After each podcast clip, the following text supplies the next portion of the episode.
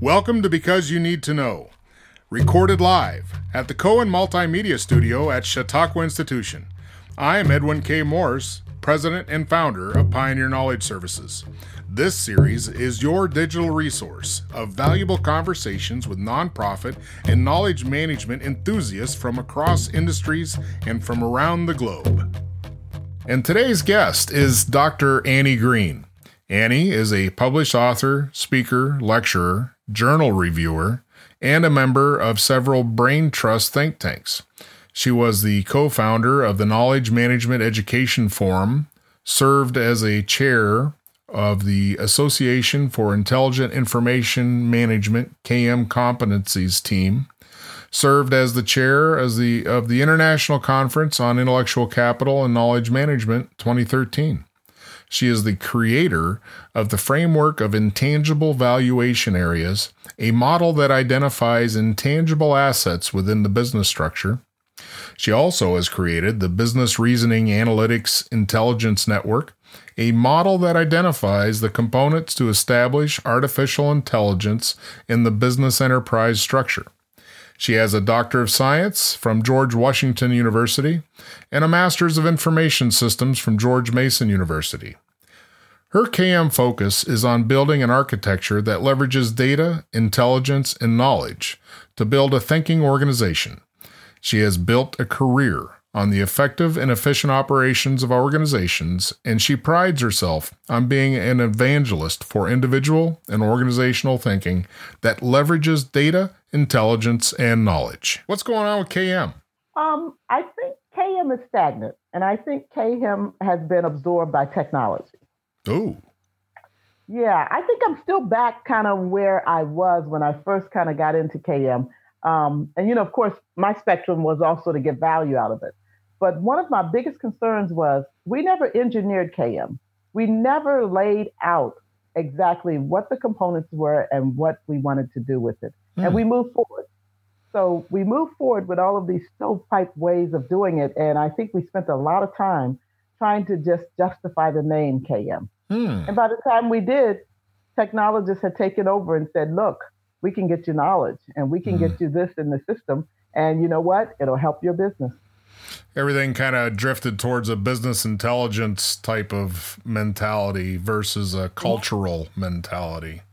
Absolutely. But you know, that wasn't a bad thing because business intelligence, and I think we, have jumped over knowledge management, which is uh, uh, not a horrible thing, but we have got to realize the integration of those two in order mm. for us to have knowledge, we've got to put together the intelligence that gives us the insight that directs the actionable data of the knowledge that we get. Right.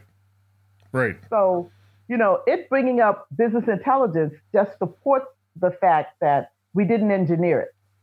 Because how can we manage what we never engineered?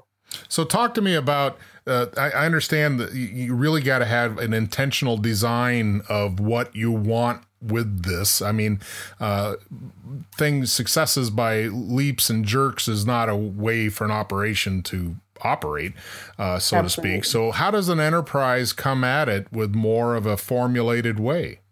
You know, the the interesting thing is we're now with everybody saying the data driven enterprise, right?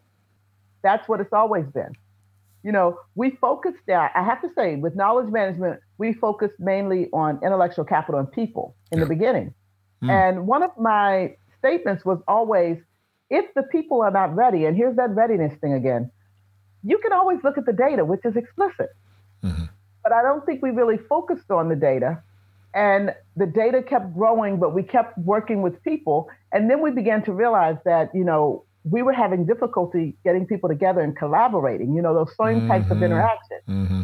So, data, though, if we take the time to identify the key elements or the key performance indicators or even the measures that we need. And then we start to what I call cross pollinate them. Then we do have the structure and we're putting the relationship together. But here's what I think kind of skewed it too. We have a new value component of intangible asset. When we're looking at explicit data, we're looking at tangible, mm-hmm. financial. Mm-hmm. And we may have some data that actually gives us insight into the intangible piece of it, which is okay. And then some of it we may not have. but we've got to develop that mm-hmm. so that we can begin capture the data and we can begin to marry it up with what exists. Well, then, and that's kind of that void of not knowing what you don't know, right? Absolutely. So, how do you mm-hmm. fill that gap? How does an organization fill that gap? Is that an HR responsibility? Where where does that come from? No, not with data. I think that that comes from, um, and, and you know, this is that integration again with AI. Because remember, when we were dealing with knowledge management, we jumped into business intelligence, which wasn't successful. Mm. Um, and now we're in artificial intelligence. And the interesting thing is, we're going to come back in a circle because you can have, um, with intelligence, the next step is you have to have knowledge, which is action. Okay. We need to go back, and I and I'm not saying that it's it's a it's actually a partnership with IT the business units are responsible for that data. Even though it's represented in a computer, mm-hmm. it is their information that they understand. Okay. So we've got to understand these sources of data and we've got to clearly understand the elements and their purpose and use in what we're trying to do. So, so is, is, is, is, the foundation of all that just purely organizational learning?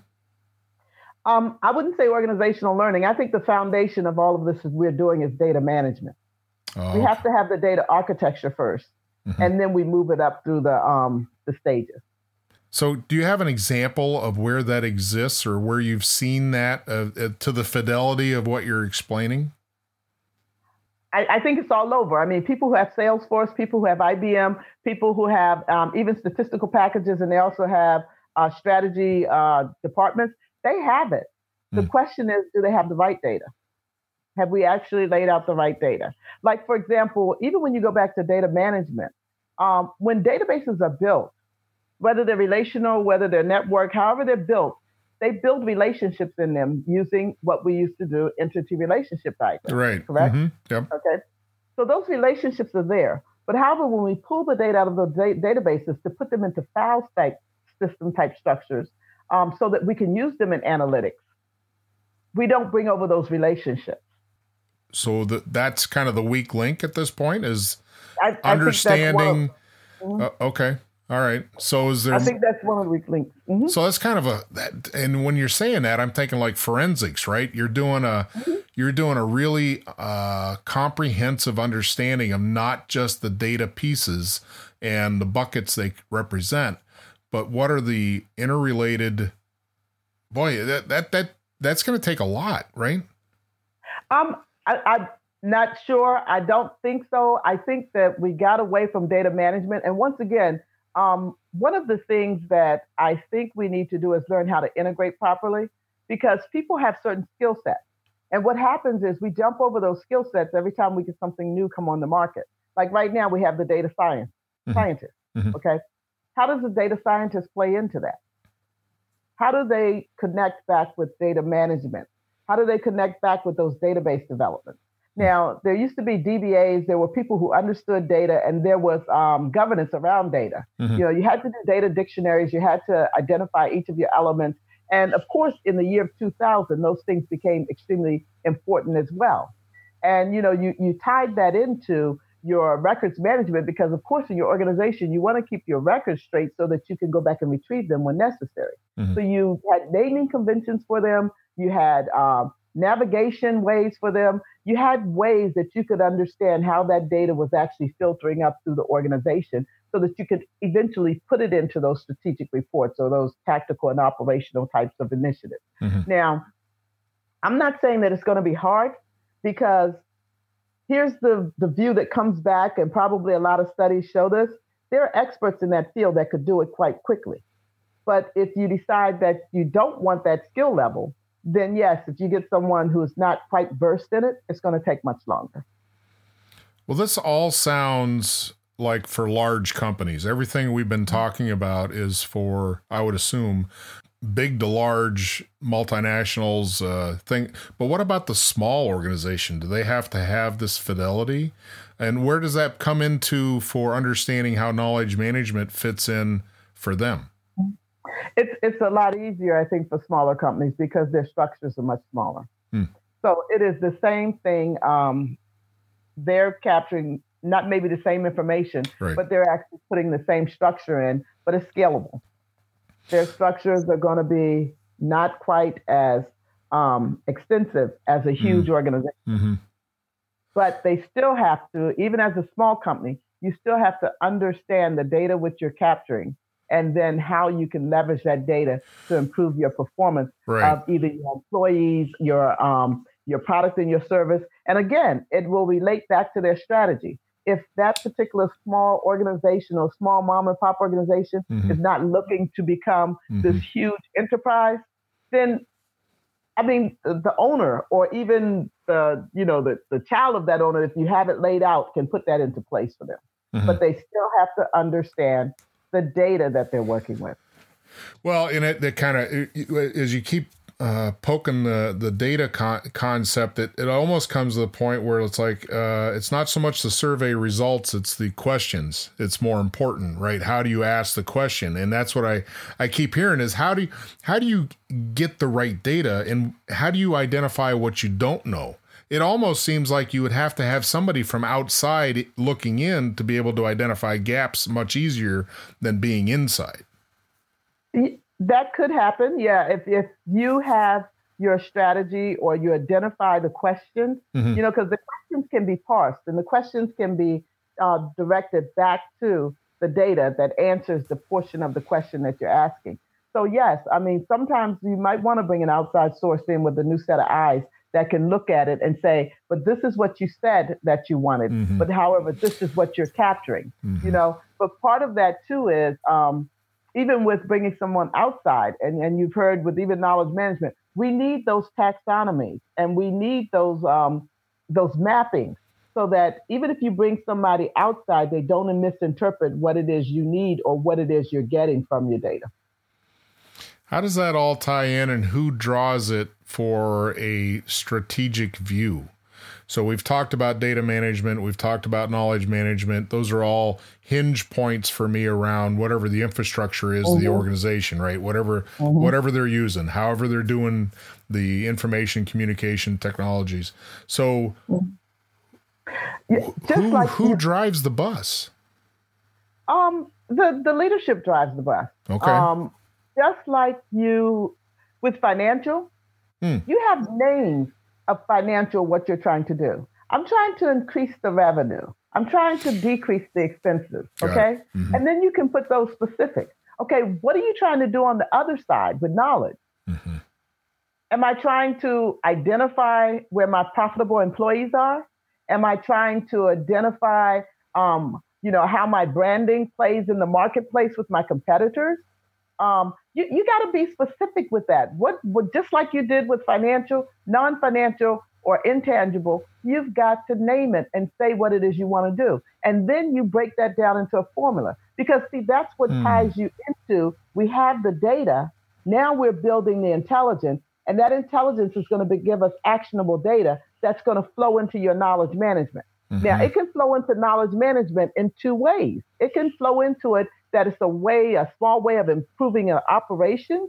And when you want that, then you want the path to take that up. You know, how do I communicate it to the right person? How do I verify that they are using it? How do I um, make certain that they're getting the outcomes they're supposed to be getting? Mm-hmm. And how do I tie it back to some value so that I see that it is actually contributing to the performance of the organization?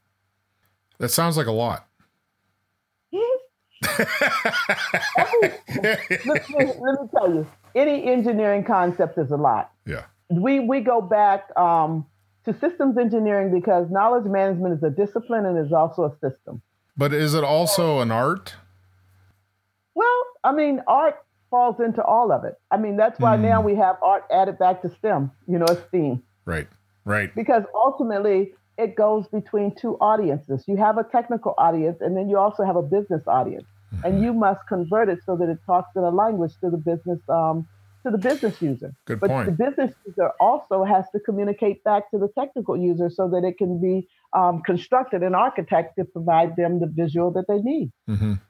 That interpretation, right? The the the absolutely make it make it useful to me. You know, it's like looking absolutely. at a spreadsheet of numbers. Okay, great. I, I don't know what that means, right? Yeah. Right. I, okay. Right.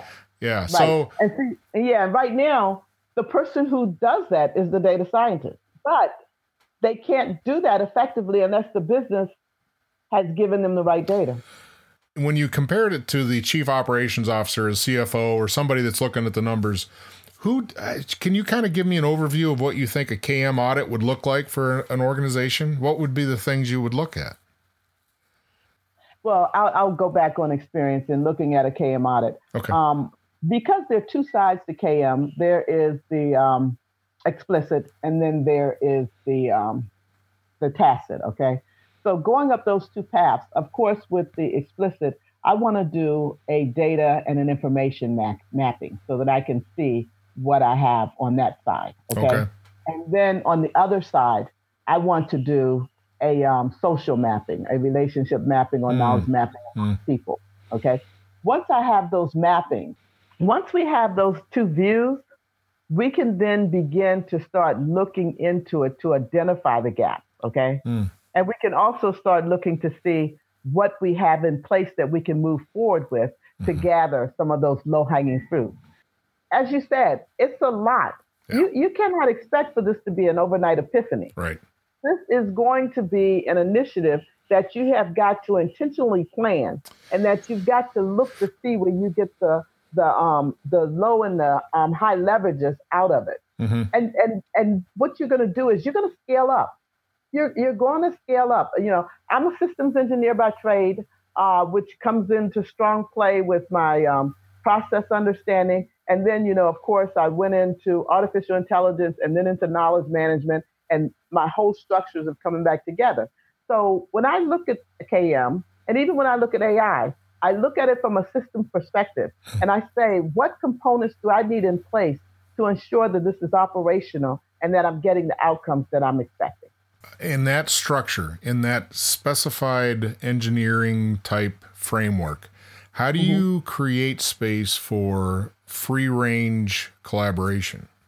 You know what I mean? Just that the natural social structure of space sharing. that that's part of the methodology that you put into place. I mean, with knowledge management, part of that is setting up communities, communities of practice, communities of interest. Uh, that free space is absolutely there. Again, I, I look at the components, and one of the things that you want to do is you want to make them highly cohesive and not so tightly coupled. You know, I want them to be able to work independently, but I want to know where the integration points are that I can leverage. Hmm. Can you can you go deeper on that? Yes. Like, for example, I mean, if I'm gathering, and I'll, I'll use it from this perspective data management, I'm managing all of my data, right? And I've been in organizations where they take all of the data and dump it into a data warehouse. And it's like, why are you doing that? If I know my data, then I should know my strategic points. I should know the key performance indicators and also the measures that I need to move forward into a separate database, which would give me my intelligence. Now, over time, I'm monitoring, and that may change, okay? So the thing is, these two units now are working independent of each other. But if I need to get the information, I can connect back to my transactional database and then go down further, that deep learning to see something that has happened, okay? Mhm. Now, in knowledge management, I can also take that forward. And again, I'm not going to couple it so tightly that they break when they, you know, that they can't break when they work together. Right. I want to be able to stream my data. I want to be able to um, have the data somewhat manual, somewhat augmented, and I need to see those areas and know the best way that it works. Mhm. And then here's the thing even if you give people autonomy of doing things, and this is the way you kind of control it, and this is as it has existed, you got organizational learning. So you're going to be looking into it to see which one is bringing value. Mhm. Again, that's another one of those integrations. Let's integrate that into organizational learning so that we are more cognizant of how we should move forward. And this will get you because what jumps in then is change management. See, all of those things work together. Yeah. I don't just make a change based on the first outcome. I need to verify and and I need to validate and verify it Mhm. before I actually put it into my operations. Because you know what? You can have something that occurs one time that gives you a great bang for your buck. But sometimes in operations, you need things that are continuous. Mhm. And so then that takes you on up to, I mean, with the change, you have evidence and then you have performance. And that whole thing is developed so that people are the center focus in it. And in this day and time, you have to do that because we're flatlining our um, organizational structures. And you've got to give people autonomy to work, but yeah. you also have to give them some guidelines so that you have them tied back to the moral compass of the organization. And that, that all comes with a design and intent of what they're in the space they're working, right? That all comes Absolutely. from, that's got to be provided. They've got to have the map and tools in order to operate. Absolutely. Yeah. And when we start talking about design thinking, that's a major part of it. You yeah. know, yeah. design thinking has um, has not changed from the past when we would do design and we would also do optimization types of models to make certain we were on the right path. Mm-hmm. Well, as we wrap up here, I want to ask you what is your definition of knowledge management? My definition of knowledge management is, and, and I just sum it up in two words because I always look at it this way actionable data. Mm. Something that can drive me to make a decision. And when I say drive me to make a decision, um, I want to be clear that I'm not saying to do something. Because even if I get data that tells me that something is working at optimum, mm-hmm. then my action might be to do nothing, right. which is a decision. Ah. Well, as okay. always, it's a complete joy to chat with you, and thank you very much for your time. Oh, thank you, Edwin, and I'm glad to be reconnected. Recorded live at the Cohen Multimedia Studio at Chautauqua Institution, because you need to know is designed to bring people's experience and their knowledge forward to be shared. I'm Edwin K. Morris, and I thank you for joining in to listen to another conversation brought to you as a public service of Pioneer Knowledge Services, a nonprofit tax exempt organization with a charitable knowledge management purpose.